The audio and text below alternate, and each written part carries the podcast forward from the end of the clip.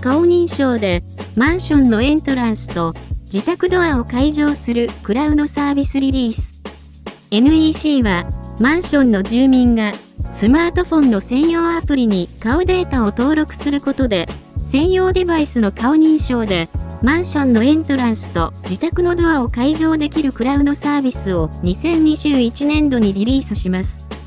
同社は住宅、ビル、商業、公共施設などあらゆる建築物を対象とした建築総合展第5回住宅、ビル、施設、ウィーク内の第1回不動産テックエキスポに出展し、顔認証システムとスマートフォンの専用アプリケーションを組み合わせたクラウドサービスを披露しました。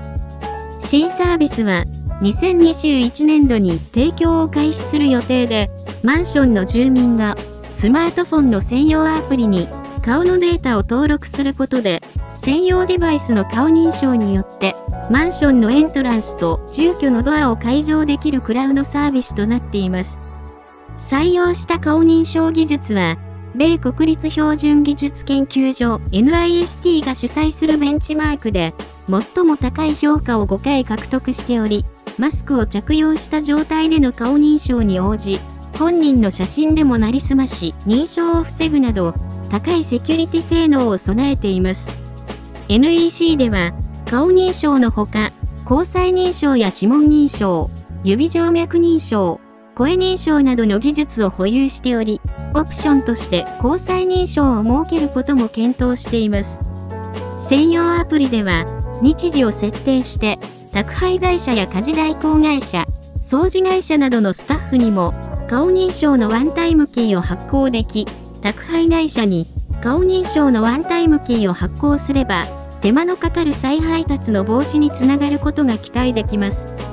また、顔認証システムを用いた入退場の履歴は、専用アプリを使用する家族間などで共有可能なため、家族の帰宅状況なども専用アプリを介して確かめられるます。さらに、専用アプリでマンション内のミーティングルームやワークスペースなどの予約も行うことができます。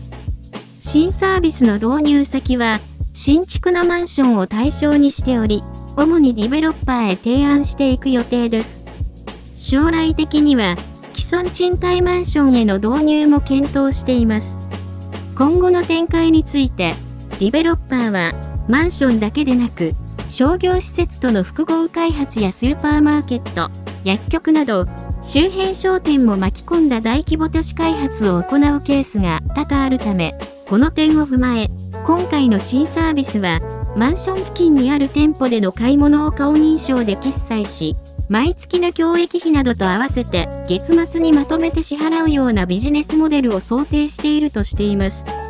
またサービスを利用することで貯まるポイントはマンションの教育費に還元され修繕費などに使えるようにするなど、多くのマンション管理組合が頭を抱えている修繕積立金の不足といった社会課題の解決に貢献していくことも考えているとのことです。